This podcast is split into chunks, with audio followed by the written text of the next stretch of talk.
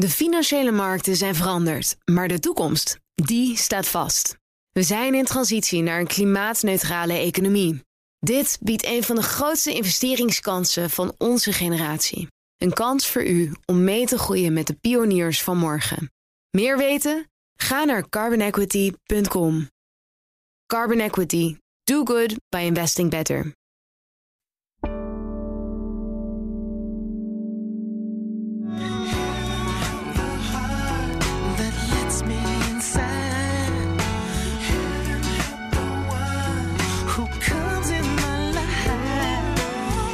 Heaven Help van Lenny Kravitz. Al jarenlang een van mijn lievelingsliedjes. Je hebt zelf ook vast wel zo'n nummer waaraan je hele goede herinneringen hebt, zoals ik bij dit nummer aan een vakantie in Zuid-Frankrijk.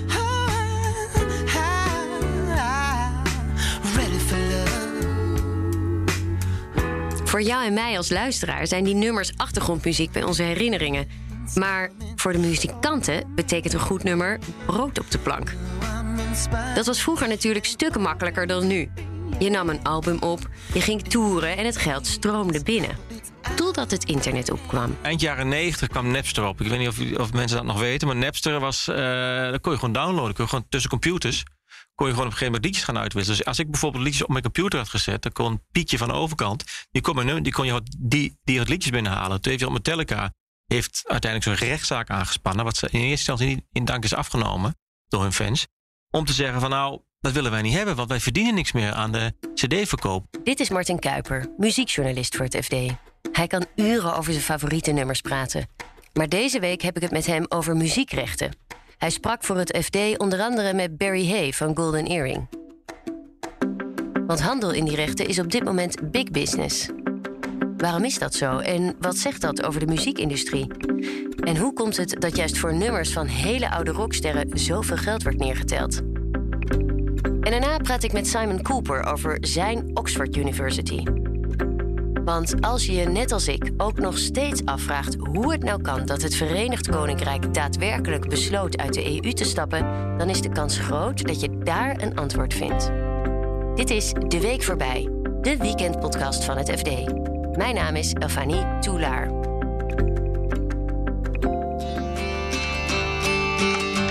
Come gather around people wherever you roam and admit that the waters around you have grown. Een hele reeks aan bekende artiesten verkocht het afgelopen jaar de rechten op hun hits.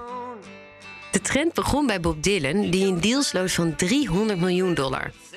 Daarna volgden onder andere Bruce Springsteen, Tina Turner, Sting en de Red Hot Chili Peppers. Maar er zijn er nog veel meer. Journalist Martin Kuiper volgt die ontwikkeling voor het FD. En om hem te begrijpen, geeft hij eerst een lesje muziekrecht. Er wordt een liedje geschreven door een songwriter. Daar heb je rechten op. Dat is de songwriting. Dat is gewoon puur hetgene, het creatieve werk. Dat bestaat ook nog uit tekst en muziek. Daarnaast heb je de publishing, dus het recht om het lied uit te geven publishingmaatschappijen. Dat, dat, dat zijn vaak niet de artiesten zelf. Dat zijn gewoon externe partijen. Maar tegenwoordig zie je dat veel artiesten het ook zelf een eigen publishingmaatschappij hebben. Maar dat is van vroeger uit veel meer extern. En daar zaten natuurlijk de mensen die heel veel geld verdienden. Omdat de artiesten dachten van nou, ik breng mijn dingen daaronder. Want die mensen die hebben daar uh, expertise over. Daarnaast heb je de masterrechten. Dat is puur als je het liedje hebt opgenomen. Dus uiteindelijk wat wij horen op de radio. Gewoon de oorspronkelijke track. Daar heb je ook rechten over en daar kun je ook geld aan verdienen. Dat al die sterren juist nu die rechten te koop zetten, heeft twee redenen. Toen de Democraten in de VS de verkiezingen wonnen, was de angst groot dat zij de vermogenswinstbelasting zouden verhogen. En wat nog veel belangrijker is, muziek werd na jaren weer gezien als een stabiele investering. Maar Spotify heeft eigenlijk ervoor gezorgd, hoewel er ook heel veel haken en ogen aan zitten, Spotify heeft ervoor gezorgd dat mensen weer muziek luisteren. Meer, tenminste, dat er weer een verdienmodel zit in muziek. Mensen hebben altijd wel muziek geluisterd. Gewoon met elkaar gewoon uh, dingen gewoon delen. Maar ja, daar verdienen de artiesten niks aan. En door Spotify uiteindelijk verdienen de artiesten weer wat aan. En nu uiteindelijk blijkt gewoon dat de muziekindustrie na jaren van neergang eh, financieel gezien, weer de laatste jaren gezond is. Waardoor uh, financieringsmaatschappijen ze nu zien van hé, hey, dit zijn wel interessante investeringen. Bepaalde liedjes die zodanig in het geheugen zijn gegrift van, van generaties, die blijven gewoon geld opleveren. Dus nu is het weer een stabiele investering geworden. Muziek is nu weer stabiel qua verdienmodel. Muzikanten stonden in het begin nogal sceptisch tegenover Spotify, want hoeveel kun je nou echt verdienen aan één stream? Maar toch bleek het te werken. In ieder geval voor de bekende artiesten. Dat zien ook de mensen die handelen in muziekrechten. Ik heb met André eraf gesproken. Hij gaf aan dat uiteindelijk, als hij kijkt naar een, een, een oeuvre om te kopen, dan kijkt hij gewoon naar de waardevastheid. Dus uiteindelijk wat ze dan gaan doen, is dat ze vijf of tien jaar terugkijken. Kijken van nou, wat is ongeveer het gemiddelde geweest. Um, en het dan, gemiddelde aantal streams? nou, het gemiddelde inkomsten. Dat heb je dus meer aan. Je hebt streams, inkomsten, je hebt radio-inkomsten, je hebt reclame-inkomsten, je hebt misschien andere sponsordeals die je maakt. Um, streaming praten we nu heel veel over. Is ook heel belangrijk. Maar radio verdien je als artiest eigenlijk nog in ieder geval per gedraaide track nog meer aan. Ja, wat uh, heel even tussendoor. Wat schrijft dat uh, liedje op de radio, ja. liedje op Spotify? Uh, ja, Spotify zegt dat ze 0,0034 cent per stream uitkeren. Ehm, nou, ik heb het uiteindelijk met Ernst Jans van, van Doe Maar... hebben we uiteindelijk berekend dat het toch een gedeeld door vijf moet... als hij kijkt naar wat hij voor de bom heeft verdiend. En radio is, is 5 cent uh, per seconde. Dus als jij een liedje gedraaid krijgt op de radio, dan reken maar uit, heb je een liedje van 2, 3 minuten. Zo, dus, dat tikt wel aan, ja. Ja, radio tikt aan. En, net zoals met de reclamedeals. Kijk, als jij één keer een goede reclamedeal maakt. Ik bedoel, Radar Love, wat op een gegeven moment ook een stuk beschreven staat. Van, je had van Barry Hay.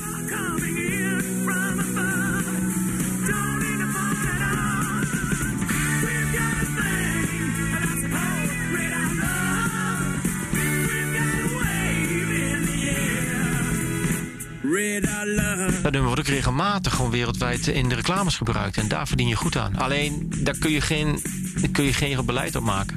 Dus wat mensen luisteren. Om nou op terug te komen, wat zij dus, ze rekenen gewoon uiteindelijk je omzet, wat je, wat je uit het nummer hebt gehaald. Dat is dus streaming, uh, radio draaien, uh, sponsordeals eventueel. En dan gooien ze dan een, een, een, een zoals men dat noemt, een multiplier tegenaan. En wat hij zei bijvoorbeeld, beginnende artiest, als jij net een hit hebt gescoord, nou is die multiplier misschien acht of negen of vijf of noem maar op wat jij zelf denkt, hoe lang die hit relevant blijft. Maar evergreens die al 10, 20, 30 jaar zichzelf hebben bewezen, mm ja, dan, zegt hij van ik, ik, dan wil ik wel tussen de 15 en 20 keer uh, dat bedrag betalen. Maar dan moet je als, doe maar, als je dat wil verkopen, moet je wel uh, je, je liedje vrijgeven. Dat moet je als artiest dus wel willen. Ja, en Ernst Jans heeft dus gezegd, bijvoorbeeld de bom, nou, het, is een protestlied. Laat maar vallen, dan het komt er toch wel van. Het geeft hier of je rent. Ik heb jou nooit gekend, wil weten wie jij bent, wil weten wie jij bent. Kernbommen, uh, volgens mij in 1984 uit mijn hoofd. Ja, um, ja. valt nooit. Nee, nou ja, we gaan het zien. Maar... Um, ja, hij geeft aan van ik, ik wil eigenlijk niet dat mijn nummers uh, voor dergelijke voor reclameuitingen worden gebruikt. Nou ja, wat doet dat met je onderhandelingspositie als jij zegt van je mag mijn nummers kopen, maar mag alleen op Spotify en niet gelinkt worden aan iets anders. Ja, dan zijn, dan zijn investeringsmaatschappijen minder geneigd om een hoger bedrag neer te leggen. Als ze van zeggen, joh, je mag alles meer doen wat je wil. En misschien lijkt het dus veel om honderden miljoenen te betalen voor de muziek van één artiest. Maar vergelijk het eens met kunst. Ook daar zijn mensen bereid om enorme bedragen voor neer te tellen. Allemaal met een duidelijke reden. Het blijkt gewoon waardevast, want de Beatles hebben zich nu ook weer bewezen vorig jaar met die Get Back film. Uiteindelijk, als, zij iets doen, daar is ook een, een schare fans voor. En ook uiteindelijk de jongere generatie. En waarom doen platenlabels het niet zelf? Om het zelf te kopen? Ja. Goeie vraag. Zou kunnen, ja. Want die verkopen dus ook de rechten, als ze die al hebben. Weet je, wat je ziet is dat dat zo'n versnipperde markt is. En dat is uiteindelijk ook toen ik voor dit stuk erin ging duiken. Als je kijkt naar de jaren 60, 70 en 80. En voor, bijvoorbeeld nu wat we nu al aangaven, dat veel hiphoppers het zelf doen bijvoorbeeld.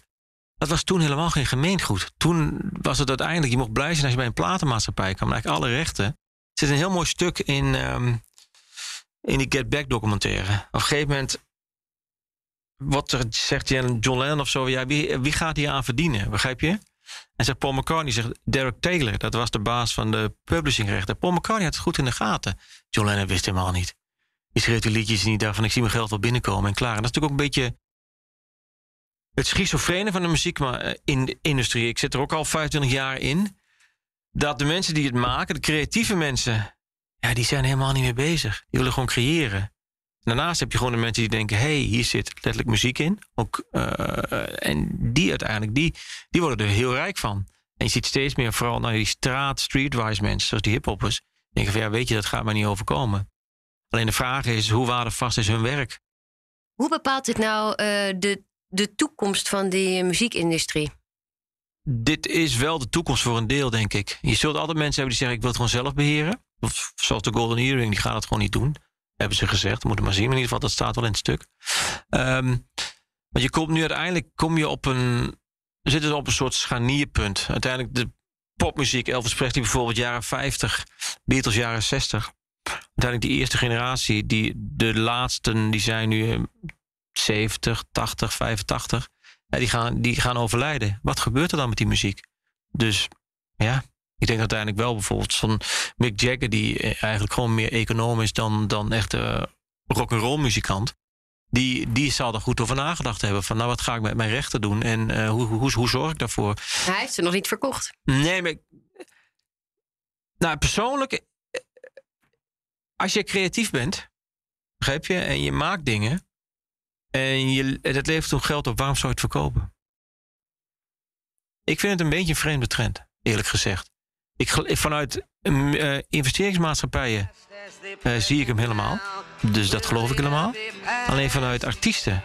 Denk, waarom zou je het verkopen?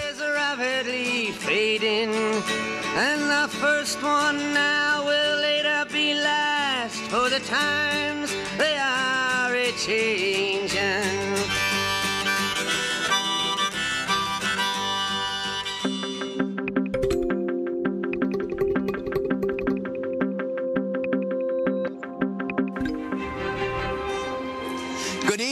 And welcome at the end of this momentous day when each one of us has had the chance to say what kind of country we want to live in.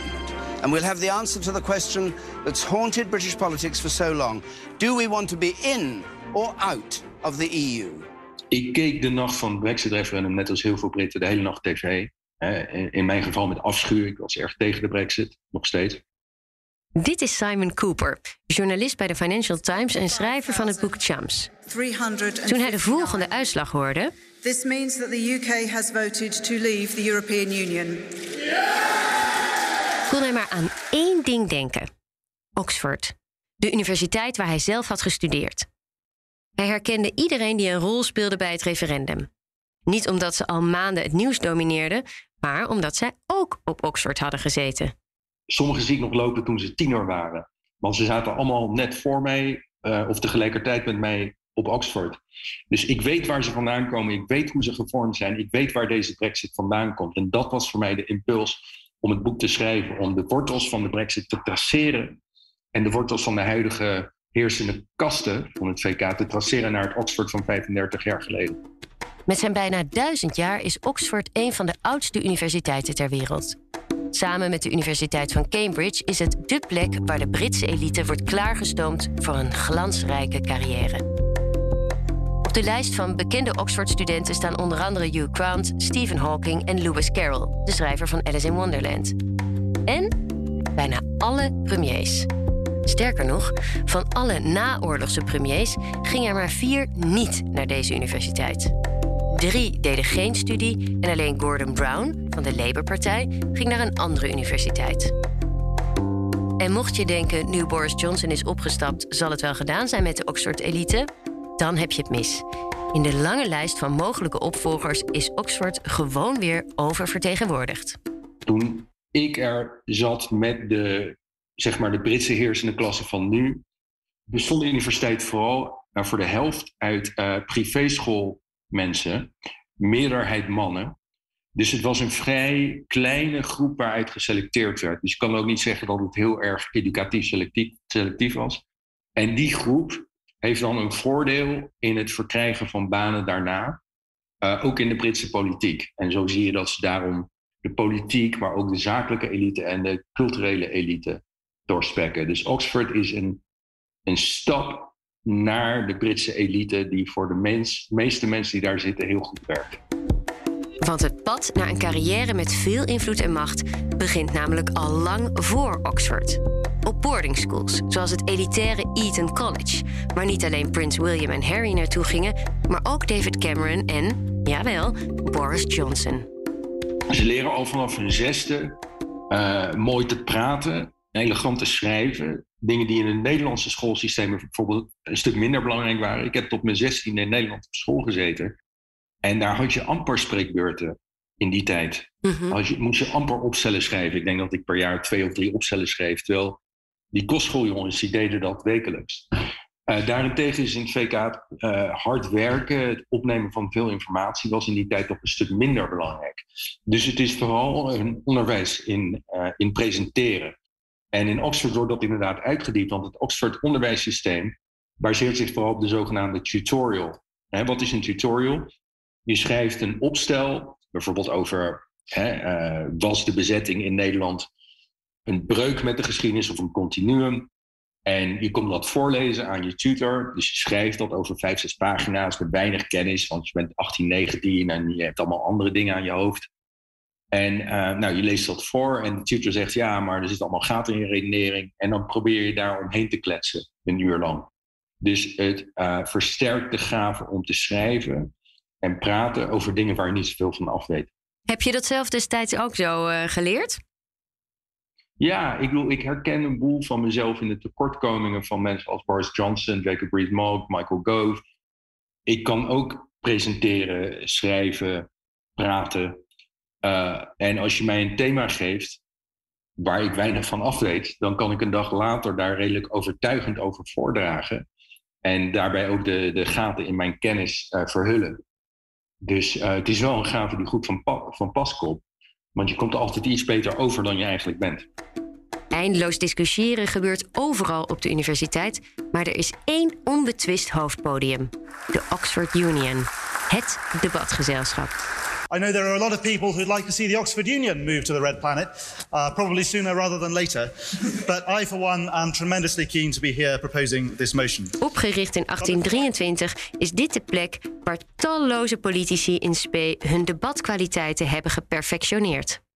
Dus het debatgezelschap, de Oxford Union, is heel bepalend in die macht die Oxford heeft. Je leert daar uh, grappig te spreken, steken onder water geven, je tegenstander betere argumenten heeft wegzetten door zijn argumenten te negeren en gewoon een ad hominem aanval te maken op hem. Dat soort dingen. En je ziet dat, dat uh, de spreekvaardigheid in de Britse politiek heel, ja, heel bepalend is. Ik weet dat Nederlanders in het verleden altijd zeiden: wat kunnen Britse politici toch mooi praten? En wat is Prime Minister's Question Time? als mensen in het parlement de, de, de premier allemaal vragen mogen stellen en aanvallen. Wat is dat toch een mooi uh, retorisch schouwspel? En dat is allemaal zo. Maar het verhult vaak een uh, gebrek aan ja, substantiële kennis van, uh, van beleid. Dus Johnson die weet eigenlijk heel weinig van beleid. Het interesseert hem al niet zo. Wat hij kan is praten. Ja, en wat je, stel je zou zo'n debat dan uittypen en die teksten gaan analyseren, dan blijft er eigenlijk weinig van de inhoud over. Ja, er is weinig inhoud. Uh, Johnson is iemand die zijn dossier nooit heeft gelezen. Hij is het schoolvoorbeeld van een politicus die kan praten. Dus toen Boris Johnson de Britse kiezer ervan moest overtuigen dat hij als premier wel een goede Brexit-deal kon sluiten, deed hij dat met een hele simpele slogan. It is time to get Brexit done. Get Brexit done. Deze jongens die dachten al op hun achttiende van ik ga straks het land regeren. Ik ben een kostschooljongen, ik studeer op Oxford. Mijn kasten regeert altijd het land. Onze vaders, onze voorvaderen regeerden ook het VK. En dan wil ik ook echt een uh, groots land regeren. En kijk, ze keken terug op het verleden van het imperium, twee wereldoorlogen gewonnen. Allemaal uh, mensen uit hun kasten die uh, ja, wereldberoemd zijn. het schrijven van Peter Pan en Alice in Wonderland in 1984. Die de televisie hebben uitgevonden, de computer en de atoombom mede hebben uitgevonden. Dus echt een wereldbepalende kasten van kostschooljongens die Oxford en Cambridge hebben gedaan. En ze denken, nou, nu in het uh, heden zijn we gewoon een lid van de EU. Dat stelt allemaal niet zoveel voor. Er zit weinig glamour in. We willen terug naar dat glorieuze verleden. En wat ook meespeelt, ze gaan denken, nou, wij gaan het land regeren. Dus die bureaucraten in Brussel, die moeten ophoepelen met hun regelgeving. Want dat is voor ons, dat doet onze kasten.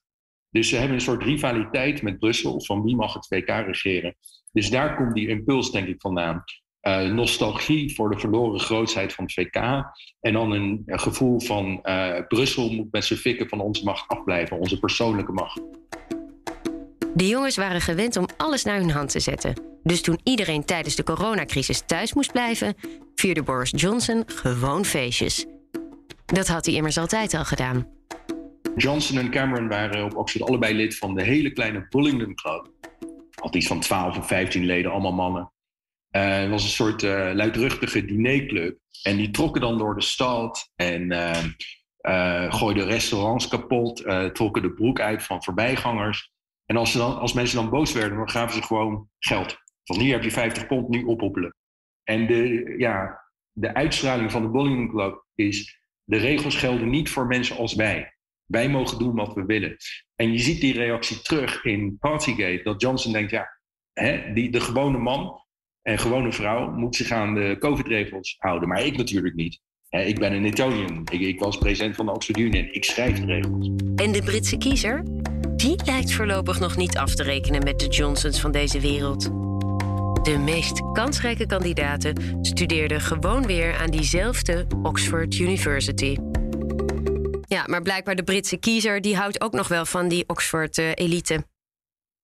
Ja, het gekke is, veel Britse kiezers denken... zo'n Etonian als Cameron of Boris Johnson... die horen de macht te hebben. Dat, dat zit natuurlijk in het Britse klassebewustzijn... het idee van een uh, chique man die op Oxford heeft gezeten...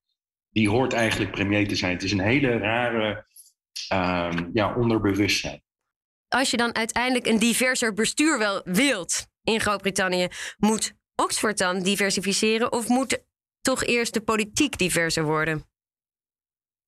Ja, allebei. Maar Oxford is wel de belangrijkste pijplijn. Ik stel in het boek ook voor dat je intelligente mensen uit de hele bevolking eruit pikt en zegt van jij hebt niet gestudeerd of uh, jij hebt niet op de universiteit gestudeerd wat je wilde. Je komt uit een lagere sociale klasse, maar jij bent heel slim. Jij komt een jaar naar Oxford of jij komt een half jaar naar Oxford. En dan, ja, dan, dan laat je het hele land zeg maar, mee profiteren met de van de kwaliteiten van Oxford en Cambridge. In plaats van een kleine kasten. Dit was hem voor deze week. Dankjewel voor het luisteren naar De Week Voorbij. Volgende week vertellen we je sowieso over Disney. Het bedrijf dat in hoog oplopend conflict is beland met gouverneur Ron DeSantis van Florida. Redactie en montage van deze podcast wordt gedaan door Yildau Bijboer en de muziek komt van Visionair Ordinaire. Als je dit leuk vindt, abonneer je dan op deze podcast. Dan staan we elk weekend voor je klaar.